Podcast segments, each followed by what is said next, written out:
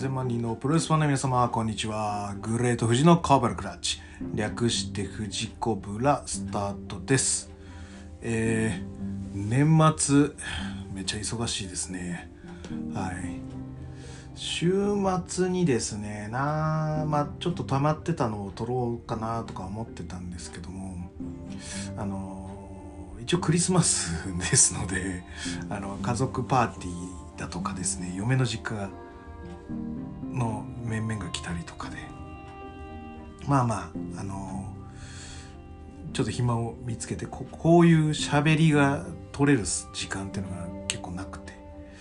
あのちょっと、うん、苦労してます。でえっ、ー、とちょっとねいろいろやりたいんだけどこっちから先取らないとえっ、ー、と、間に合わないかなということで、はい、えっ、ー、と、行ってみたいと思います。はい。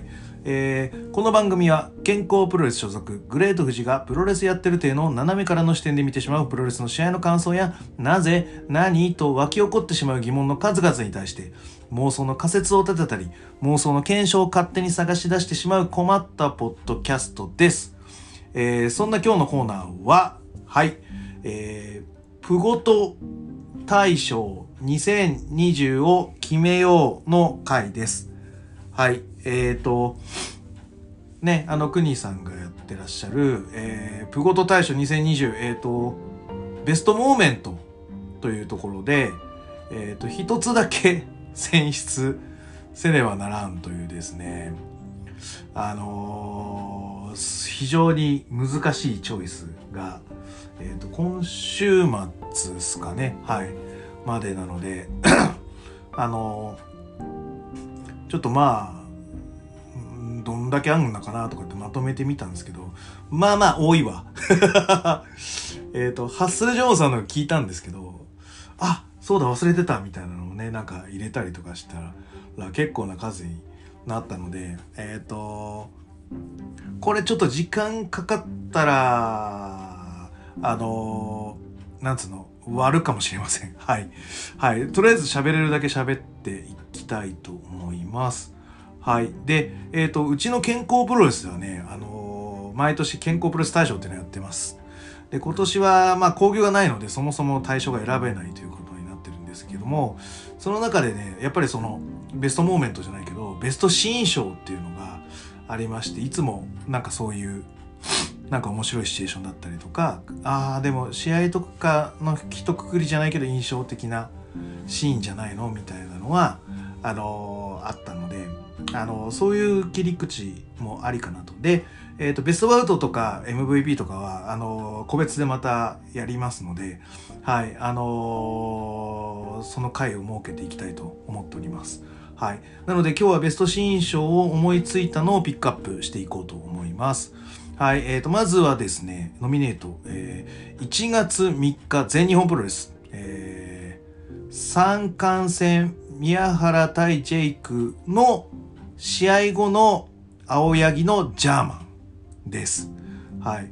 えっ、ー、と、これハッスルジョーさんあげてて、あ、そうだそうだ、俺もそれ思ったわ、と思ってあげたやつです。で、実際見たのは1月じゃないんですけど、あの妙にねこのジェイク・リーの不思議なリズムっていうのがちょっと知りたくていろいろ動画あさってみたんですけどその後の青柳っていうところがあの、フォーカスされてきているのかな？もしくはフォーカス手前のプッシュ手前の存在なのかなっていうのが印象的でした。はい。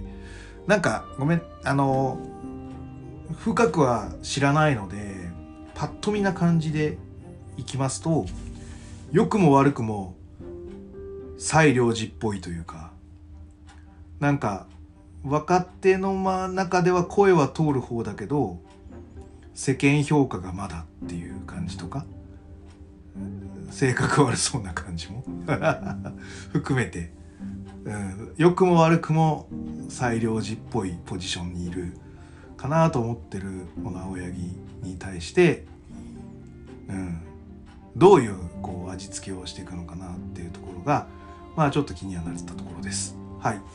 えーと、続きまして、えー、1月4日ノア GHC 王座戦塩崎対清宮。やっぱりこの塩崎のニューコスチューム。おおみたいな感じ。しかもこれはえっ、ー、と私取れなかったのでチケットクソクソグランプリ。ですね。これが私の心唯一行けたのにちょっと嫁とのその調整が兼ね合いがあって1.4行こうと思ったらもう全部チケット売り切れででそうなんです。私は1.5に行ったんですけどいやこれはだからどっちかっつったら1.4はやっぱ行きたかったなーっていうのがやっぱあったのと塩崎のこのニューコスチュームで覚悟が見えた。でその覚悟がこの2020年を通してうん全部こう投資でちゃんと伝わったんじゃないかなと思っててその取っかかりのこのニューコスチュームが、うん、ベストシーンとしては、うん、ありかな、うん、と思います。はい。で、えー、と続きましては1.5のはこれ僕が言ったやつですね。あの金のかかったファン感謝祭っていう感じで、あのー、当日発表というか、はい、あの、で出てきた中の。で平成維新軍やら武藤敬司やらが出てまああの何でしたっけ？あのまだラーテルズね。ラーテルズに武藤みたいな。対スティンガーみたいなのだったりとか。はい。平成維新軍がねあの袴姿で入場してくるのはちょっと俺としては結構好きでした。はい。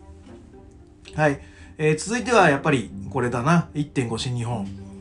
IWGP 王座戦岡田和親 VS 内藤哲也の東京のドームの、えー、王座戦後の健太の乱入、まあ、これはみんなね多分出すと思うノミネートには。でえっ、ー、とベストシーンという言い方でいいと思うんだけど俺はその後のツイッターのやり取りの印象がすごく好きっすね。はい。あのー、いわゆるああいうやから的なリプライって今僕あの、えっ、ー、と、なんでこの表現を使うかというと、今は僕は龍が如く成分をやってるからなんですけど、ああいうリプライをしてくる輩っていうのは、やっぱ極道の勝ち込みと一緒ですからね。俺らのしのぎを勝ち込みに来やがるもんなら、メンツにかけても潰すぜみたいな、あの、そういうのが本来であれば、俺の食いぶち潰すんだったら、あの、こぶっ、ぶっ殺してやるぞみたいな。の があるじゃないですか。極道の、あのね、島争いみたいな。あのなやつなんです。ツイッターでリプライかますってやっぱし島に勝ち込みしてくるのと一緒でしょ？島嵐しのぎを奪っていくのと一緒でしょ？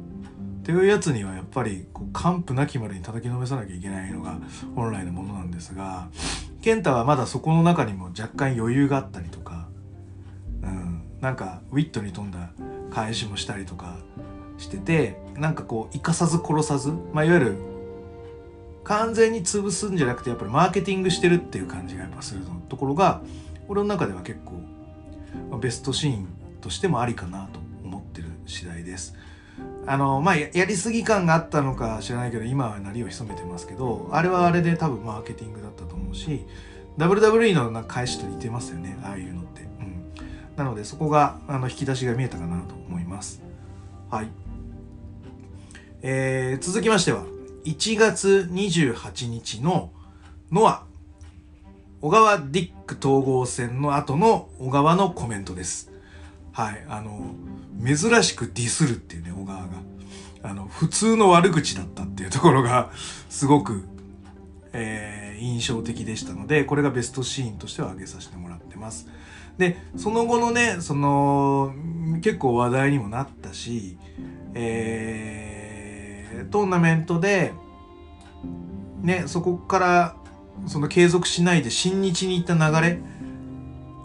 これを見るとまあなんか一言その石森に皮肉を言ったのと同じような感じでディック統合に皮肉を言ったっていうのは、まあ、ありかもしれないねって話だし、うん、あと僕の、えーと中でも仮説は何個か出してるんですけど改めて最近思う仮説っていうところまあ妄想ですね。妄想の仮説でいきますと、えー、剣王ってあのノアの中では反体制的な感じでまあいわゆるこうノアを愛するがゆえに、えー、ノアをこうなんかないがしろにしようとするまあリレットだったりあのまあいわゆる高木三四郎だったりに噛みついてまあなんて言うんでしょう反体制をアピールすると。まあこういうのはよくやってるんですけど実は小川も実際は反体制的な今はヒールですしなんかそういうのを出していきたいと思ってたところにその反体制の意味合いを込めて、えーと、そのディック統合っていうのはやっぱりその DDT では結構重用重用されてますからねそのディック統合の、えー、遺伝子みたいなのがしっかりと根付いてる、えー、レスラーが多いのでその高木三四郎が重用してたディック統合をけなすことでリアルシュートな反体制を 自分の中で演出したつもりだったんじゃないかなっていうところがあります。はい。えー、あの DDT のビッグマッチでディック統合対田尻っていう試合の前になんか会合してやっぱ田尻高木がもう最悪な関係になったっていうのはあれすごく印象的ですし今でも僕はあのファッキンだとお互いファッキンだと思ってるのであの人たちは。なのであれをフックにしたんじゃねえかなというのでリアルシュート発言かなっていうのも最近の仮説の中の一つです。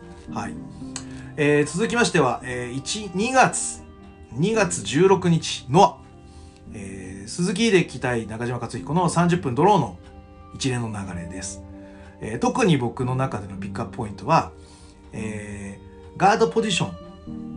鈴木が仕掛けようとして、えっ、ー、と、中島克彦が寝てる状態ですね。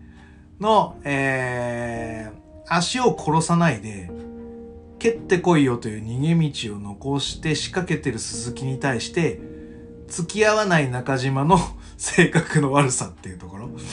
仕掛けてる、付き合わない、仕掛けてる、付き合わない。っていう、こう、この、えー、駆け引きが、最初の10分の方ですね。で見えてたのがすごく僕の中では印象的でした。はい、えー、もう一回見ても面白いと思います。はい。ぜひ見てください。見てない人は。はい、えー、続きましては3月29日、えー、ノアの、えー、休憩の時の休憩入った時の清宮のコメントですね、うん、このコロナの中みんな不安になってるけど大丈夫だと。俺についてこいみたいなね。その頼もしい発言がね。すごいエース感を感じさせるというかあやっぱりこう団体を挙げて、うん、ベットしていいんじゃないの？とかプッシュしていいんじゃないの？お金かけていいんじゃないの？って思わせる頼もしさがえー、同じく、えー、3月29日ノアはい、GHC 王座戦こうですね。これも皆さん挙げる人多いんじゃないかな。塩崎対、えー、藤田和之の、えー、30分以上の睨み合いです。で僕はその時にあの妄想が働きましてあの本当に勝敗が決まんなかった時どうやって決着をつけるかみたいな、えー、話がこずれた時に先に動いたら負けっていうルールでこいつら戦ってたらどうしようみたいな妄想の妄想がすごい激しく起こったのですごく他の人よりハラハラした 記憶があります。はい。なのでベスト新書のノミネートに挙げさせていただきます。はい。続きましてはですね、あ、これもっと前か。3月23日。はい。全日本プロレスの、えー、宮原対諏訪間の三冠戦です。はい。えー、最後の諏訪間のドロップキックからのバックドロップホールド。この2つ、ズバッとより美しかったですね。かっこいいっていう感じです。まさに。うん。ななんだろうな。もうこもうこれは、うん、これは本当に10年記録に残るような記憶に残るような美しいシーンだと思います。はい。素晴らしかったです。はい、えー、続いてはですね、えー、4月6日 WWE ですねえー、フィーンド対シナのツインピークス感ってやつですね。はい。あの、精神世界というか、その、変な世界に連れて行っちゃうフィーンドに対して、シナが、こう、NWO の格好したりいろんなあのので付き合いつつなんかこう憎悪というか怒りというか憎しみををこう解放することによる支配される、うん、怒りをコントロールされた瞬間に人は支配されるんだっていうフィンドのこうなんつうのアメリカ的思想のり、うん、ツインピックスみたいな感じ。がなんつうの AJ テイカーがその前の日あってあの日本のそのプロレスファンの中では結構評判が良かったんですけど僕全然乗れなくて。あれ何がいいんですかあれ。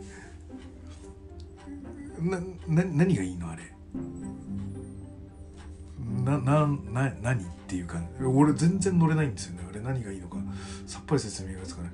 もっと AJ だったらもっといい AJ が出せるしもっといい定価も出せるのになんかななんなんあれって俺は思っちゃったのですごい乗れなかった私みたいなタイプは逆にこういうなんか変な重箱の隅をつつくような感じのやつは逆に好みでした。はい。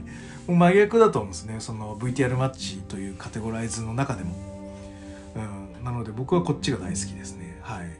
あげるとすれば。っていうとこです。はい。で、えっ、ー、と、飛んで、えー、続きては6月6日。えー、その、えっ、と、AJ テイカーの、え VTR マッチを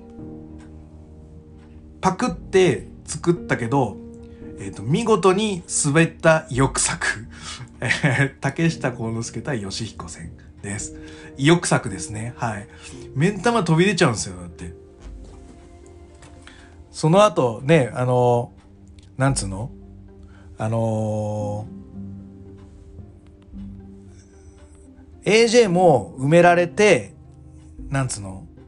あのその後ボコって手が出て、まあ、なんかゾンビになったとかななんか不死になったのかとか言われても別に何ともないじゃないですか。普通に。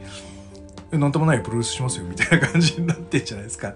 その、えー、テイカーとして何かを引き継いだとかなんかそういうのは一切ないじゃないですか。えー、で、えっ、ー、と吉彦の目ん玉取れたみたいなのあるんですけど別にそれがなんかこうフラグになるとかそういうのも一切ないじゃないですか。あのな、なるのかな？こう、こう、なんか変な異空間みたいな。うん。で、を作ったつもりが、あの、全くあんま届いてなくて、すげえ滑ったっていう、そういう、あ、滑ってんな、これ。滑ってんな、これって言ってみた記憶がすごくベストシーンです。はい。えー、続きましては6月7日です。全日本プロレスの田尻対青柳のシングルマッチです。はい。えっ、ー、と、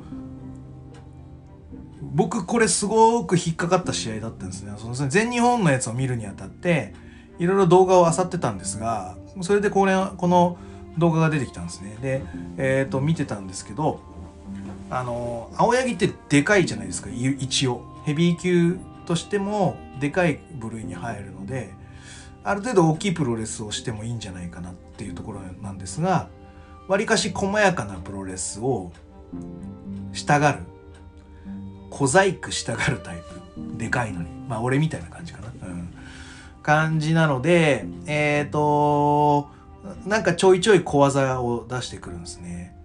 でえっ、ー、とそれが思ったより多い気がしたのであのー、なんだろうな。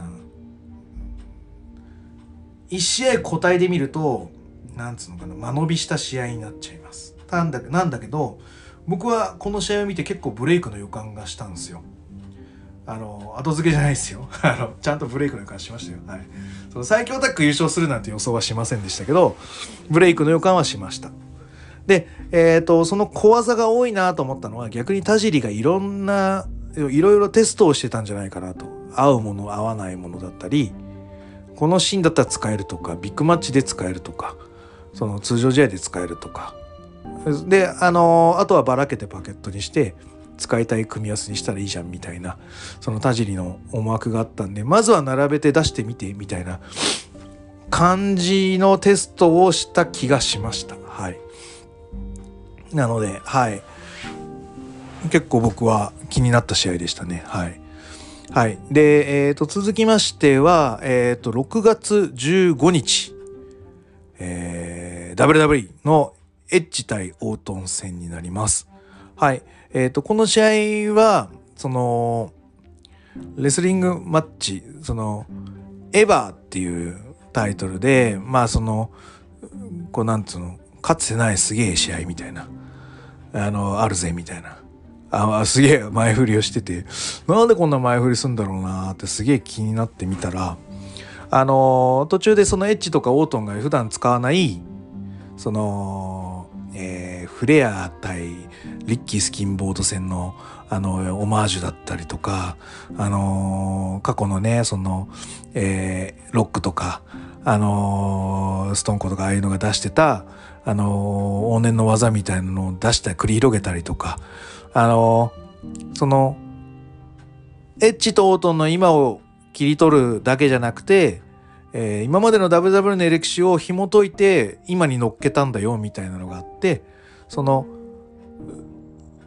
エヴァーが見えたって感じの？うんそういう妄想をさせてもらったっていうところが僕の中ではあのー、いいシーンだなと思ってます。このエッジ・オートンの一連の全体のイメージな感じこれが結構僕の中でははいベストシーンに挙げてもいいかもと思いました。はい。はい。えーと、続いてはですね、6月17日、新日本プロレス、えー、ニュージャパンカップ2020の1回戦、岡田対下道のマネークリップが出てきましたね。はい。このお披露目のシーンが、はい、あのノミネートにあげようと思ってます。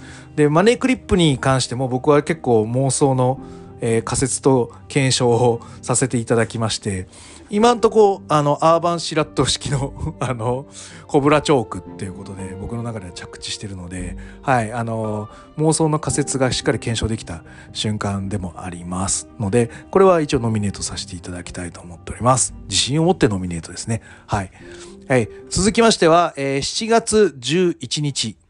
えー、新日本プロレスの、えー、ニュージャパンカップ決勝戦岡田対イービルの後の、えー、内藤のロスインゴポーズをイービルがトゥースイートにしてイービルをかますシーンですね。はい。あのー、アメプロ好きなんだな、イービルという感じですし、あのー、ポーズのね、あの、グーがこう、狐に変わる瞬間なんていうのはやっぱり、なんつうの、粋だと思いますよ、やっぱり。はい。僕もそう思います。はい。いいシーンだと思います。はい。えー、続きましては7月12日新日本プロレス IWGP 戦の、えー、IWGP タッグ戦、えー、太一ザック対、えー、棚橋いぶしに対してのザックの飛びつき木村ロックがものすごい飛距離を飛んでたっていうところ。はい。これベストシーンに挙げさせていただきます。あ、飛んだあ、おおみたいな。そこ、届くんだみたいな。おおみたいな感じで、ね、結構驚いたので印象的でした。はい。えー、続きまして、7月12日、新日本プロレスの IWGP 戦の、えー、ナイト・イービルです。はい。えー、最後、イービルが二冠王になるというですね、衝撃の、はい、姿が、えー、ベストシーンとしては結構ノミネートになるんじゃないかなと思います。はい。僕はこれをイービルの変と呼んで、あのー、ポッドキャストを入れた記憶もありますので、はい。面白いかったですね。はい。えー、で、僕のその妄想の仮説でいくと、あのえー、イービルの嫁さん帰りセインじゃない、帰りセインだったんじゃねえか妄想ですね。はい。全然違うっぽかったんですけど、これやっぱ帰りセイン嫁さんだったらそれは新日もプッシュするわな、みたいな、そんな妄想してたんで、ニュージャパンカップは俺イービル優勝すると思うよ、みたいな。ことを言ってた記憶があります。完全な勘違いですね。はい。で、えっ、ー、と、そうですね。最後、ディック東郷が出たところも、やっぱりシーンとしては、あのー、印象的ですよね。 BUSHI マスクからの、みたいなやつですな。はい。うん。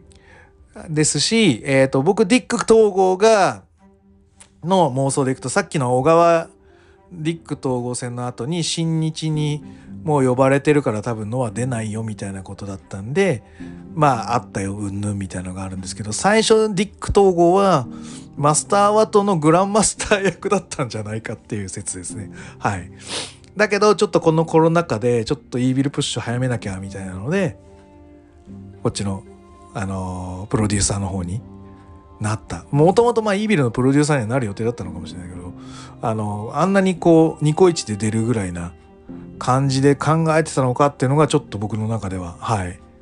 疑問だったのでグランマスターだったんじゃないかな説ですね。はい。はいありましたというところです。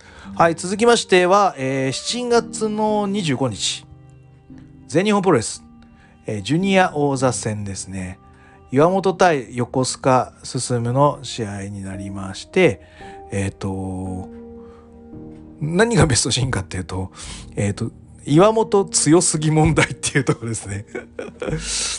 あの全日本プロレス漁ろうと思っててその岩本のやつも過去の試合一回見てたりこうしてるんですけど、まあ、いわゆるな1年に1回ぐらいこう外敵をしっかり岩本が潰してるんです。田中稔ですよとか鈴木小太郎ですよとかで。で今年は横須賀進ですよっていう感じなんですけどなんつうの、まあ、特に鈴木小太郎戦終わったあたりからなんかもう隙がなくなってきてるんですね。でしかも体つきももうある程度ヘビーと変わらないぐらいな感じになってきてるし全日本もともとヘビー級のフラグが105キロなので普通の人の普通の他の団体のジュニアだったらかなりオーバーウェイトなんじゃないかっていうところまで体を作れる、あのー、人間なのでもう彼他のジュニアと並べたら結構もう2枚か3枚上になっちゃってるんじゃないかっていうぐらい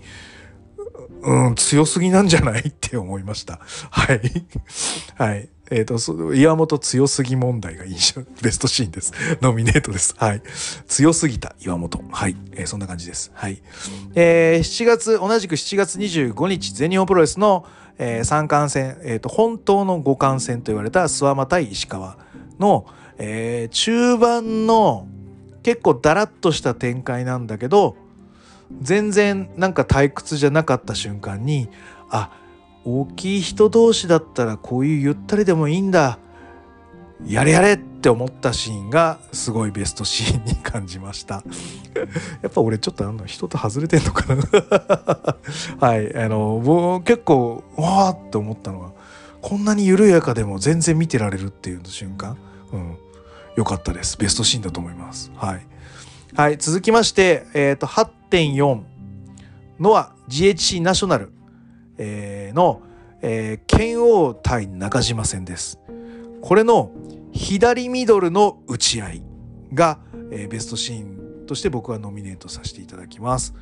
えっ、ー、と前もちょっとこのノアの回で喋ったんですけど左ミドルで打撃合戦ってめちゃめちゃ高度で難易度高いですよ。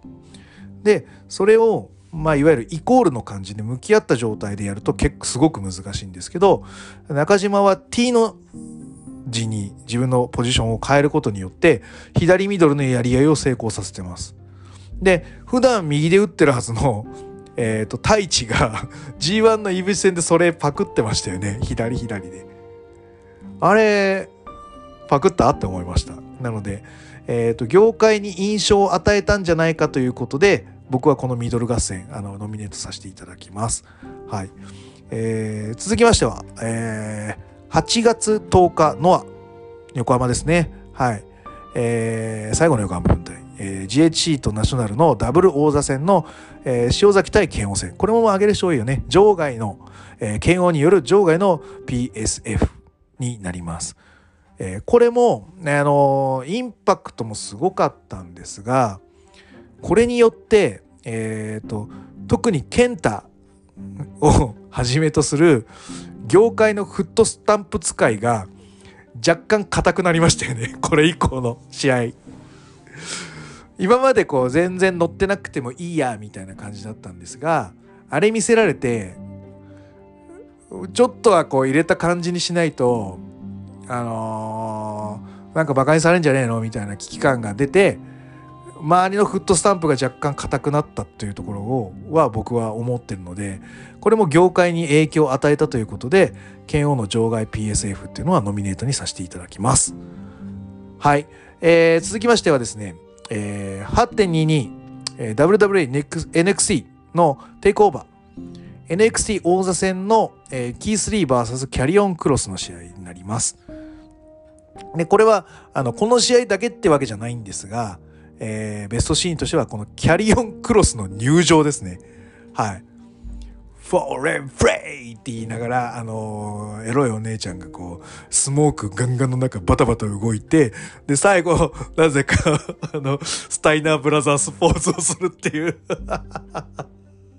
股の中お姉ちゃんがこう行って、こう、うわーみたいな、あの幻想的なシーンの入場、一連がベストシーンとしては、はい、あの、ノミネートしても、遜色ないんじゃないかと思いますので、キャリオンクロスの入場をベストシーンに挙げさせていただきます。はい。えー、続きましては、8月29日。えー、まだ続きますよ。もう30分超えてんだ、これ。はい、すいません。長くて。8月29日、新日本プロレスの IWGP2 冠戦、イービル対内藤の試合の試合後の神宮の花火、内藤のゴロネ。はい。これやっぱり綺麗ですよね。はい。そのなんかいろいろ批判はあるでしょうがこの絵を作るために2冠負けて2冠取ったんだっていう内藤が言い訳したとしてもそれでいいよっていう思いますよね。全然ありです。いやあのシーンはそれぐらい綺麗なシーンだったと思います。なので神宮の花火と内藤をノミネートさせていただきます。はい、え続きましては、えー、9月20日。ノアの、えー、複数タッグですねのえ、ー、と、塩崎の、あの、ラリアット無双ですね。はい。親父のげんこつ感って感じがすごく、はい、僕の中では良かったですね。はい。はい。で、続いて同じく9月20日のノア高崎の N1 公式戦の杉浦 VS 谷口戦になります。えー、杉浦の受けっぷりですね。はい。谷口の全部を受け止めるんだみたいな感じの受け方をしていたのが印象的でした。はい、特に過去の技とかですよね。はい、なんかもう人生全部出してこいみたいな感じの杉浦が僕の中で印象的でした。はい。えー、続きましては、えー、ノア続くな。9月22日、ノア N1 公式戦の丸藤対杉浦です。えー、序盤の丸藤の右手を奥襟をつかむロックアップの仕方。がベストシーンになります。えー、アマレス経験者同士がちょっとアマレスやろうよみたいな感じで左前で奥襟を取るんじゃなくて右前で奥襟を取ったことによって杉浦が「ああじゃあやりますか」って感じで、えー、とお互いがあのアマレスっぽいムーブに変わったっていうところが、えー、ベストシーンとしては僕は印象的でした。挙げさせていただきます。はい。えー、続いて、あ、ごめん、まあ、戻っちゃうんだ。えっ、ー、と、9月20日。新日本プロレス G1 公式戦の、えー、ザック・セイバージュニア対イービルの試合のザックのヨーロピアンクラッチです。もう最高って感じ。ザックヒールなのに、やっぱりイービルだと ベビーフェイス になっちゃうみたいな感じで、ちまちまやられてたのが、最後ヨーロピアンクラッチで、やったーみたいな感じ。やったーって感じでした。はい。はい。ので、ザックのヨーロピアンクラッチをノミネートさせていただきます。はい。えー、続いては、えー、9月23日の新日本プロレス、えー、ゲーブレル・キット VS 上村優也です。えー、ゲーブエル・キットのダブルアブスープレックス初披露の瞬間、出たーって感じでちょっと声出ちゃいました。はい。あれ美し美しかったですね。はい。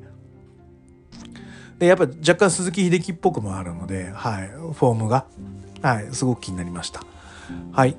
えー、続いては10.1、えー、新日本プロレス長岡かな？の、えー、ゲーベルキット対辻の、えー、感動の時間切れ引き分けの瞬間ですね。うん。もうなんか全身でプロレスを表現したつま先までレスラーだって思わされた試合をこのキャリアの2人がやってのけたってところがもう本当に感動でした。はい。時間切れの瞬間です。はい。えー、続いては10.4ノア N1 公式戦、えー、塩崎対清宮の、えー、清宮が勝った後に出てきた中島が言ったヒーローの話ですね。はい。えー、これもまあ僕はいろいろ妄想を立ててたんですけど清宮ってヒーローっぽくないよねって話をしました。どちらかというと為政者な感じというか侵略者な感じですね。何々したい。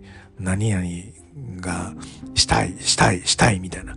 見たい、やりたい、なんとかしたいみたいな。なんかそれだけ言うとなんかエロエロい感じになりますね。なんですけど、その欲望を満たすために力を使う感じがもう征服者系ですね。清宮は。なので、決してヒーローではないな。中島がこう重ねてるヒーローっていうのは、やっぱり何々せねばならん的な。なんか背負って歩いてる悲壮感漂う男それは塩崎をこう遠くに見てるのかもしれないかなっていう、あのー、ヒーロー対ダークヒーロー VS っていう清宮中島としてのこうコントラストなんですけどその奥には塩崎を見てんじゃねえかなっていうヒーローの語りっていうのが僕の中では妄想をかきたてたかなと思いました。はい。はい。続きましては、えー、10.6、えー、新日本プロレスの G1 公式戦、えー、棚橋対健太。えーと、これもね、妄想が爆発したので浴び浴びてます。棚橋の男泣きですね、勝った後の。えー、こちらですね、はい。あのー、夏のこの年でメインが取れて嬉しかったとか、もう二度とないかもしれないメインにこう感動して泣いたのかもしれないんですが、やっぱり僕の中ではあの健太、あの、2005年とかで、あの、酷評されてて、新日本プロレス、あのなんてつまんねえんだよってプロレスはノアが引っ張ってんだみたいな感じで、えー、下に見られてたのを這い上がるためにガンガン頑張ってたわけですよ棚橋は。でやっぱりこう追い抜け追い越せでやっぱり意識してたのっていうのがやっぱり丸藤だったり健太だったりしてたはずなのでで今その人たちをこう追い抜いたって言い方がいいのかもしれないけど業界的なポジションとしてはこう上目に立って健太を迎え入れてでそして健太とこういういい作りをしてまあ去年はちょっとお客さん的な感じで負けてたから今年はしっかりそういうテーマを持ったシングルで勝利できたっていうところがうんなんか嬉しかったんじゃないかなっていう妄想ですね。はい。それが僕の中でのノミネートになります。棚橋の大人子泣きですね。はい、はい、続きましてはえっ、と10.14新日本プロレス G1 公式戦の吉橋対健太の、えー、吉橋の泥臭さですね。ゲームオーバーで決めさせないように、えーと、おでこを地面にスリスリすることによってこのロックの締め付けっていうのを回避してた。単純に首の力だけだとあの持ってかれちゃうからなんとか地面をこう地面にこうでこをすりつけるような感じにしてあの健太のロックを外そう外そうとしてた泥臭さが勝利への執念としてなんか戦う者の心をなんか呼び立てたんじゃないかなと思ったのでベストシーンの候補として挙げさせていただきました。はい。えー、続きましては、えー、10.10、えー、新日本プロレス、えー、コブ対上村。コブ対上村じゃねえ、コブ対、あれです。いや、そう、その前、そうだ、辻対上村だ。ごめん。10.10新日本の、まず第一試合、辻対上村の、上村の勘抜きスープレックスホールドが決まった瞬間。お、決まったみたいな。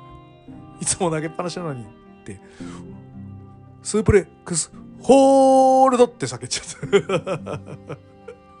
おーってこれでテンション一回バーンって上げて、で、えー、と続きましては10.10の新日本プロレスの小舞台石井の試合ですね。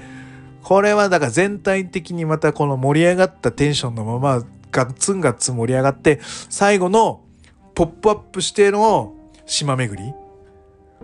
飛んだみたいな。石飛んだで島巡りみたいな感じ。うわーみたいな。2連続フィニッシュがこう声出ちゃうみたいな。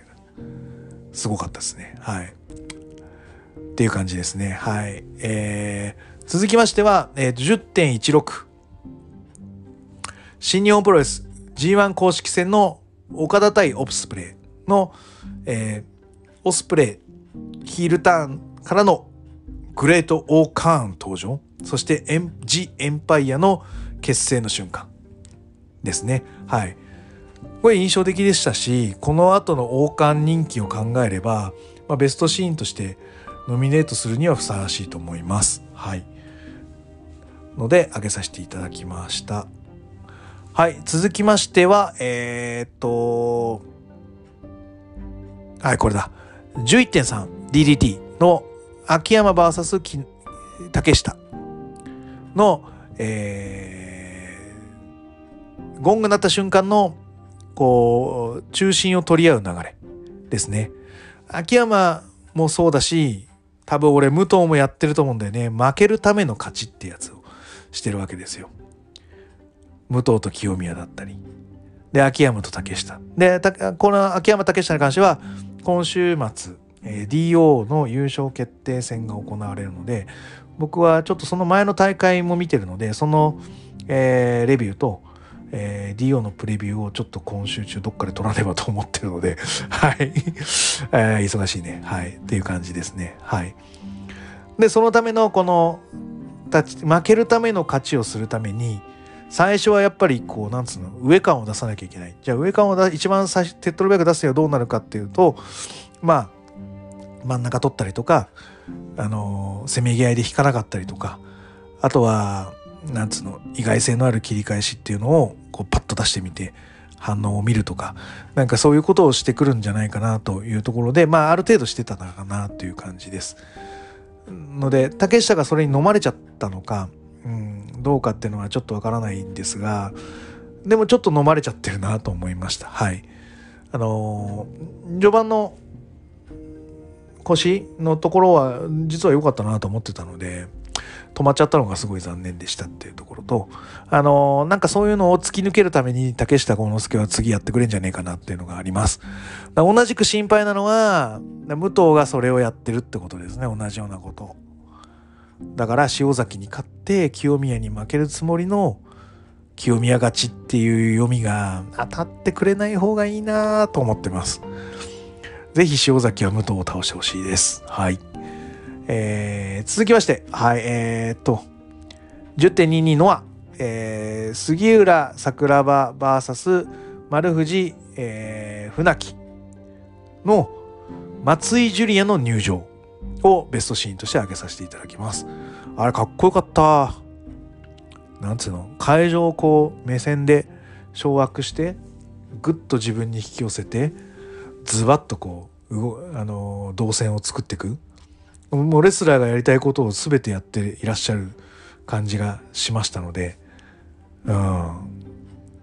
よかったね。はい。松井ジュニアです。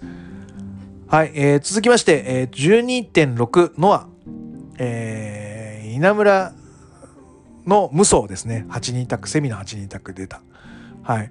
何よりも、えっ、ー、と、稲村のなんか勝ち目が見えたって、勝ち筋が見えたっていうのが、あの、今後につながる、あのポイントかなと思ってます。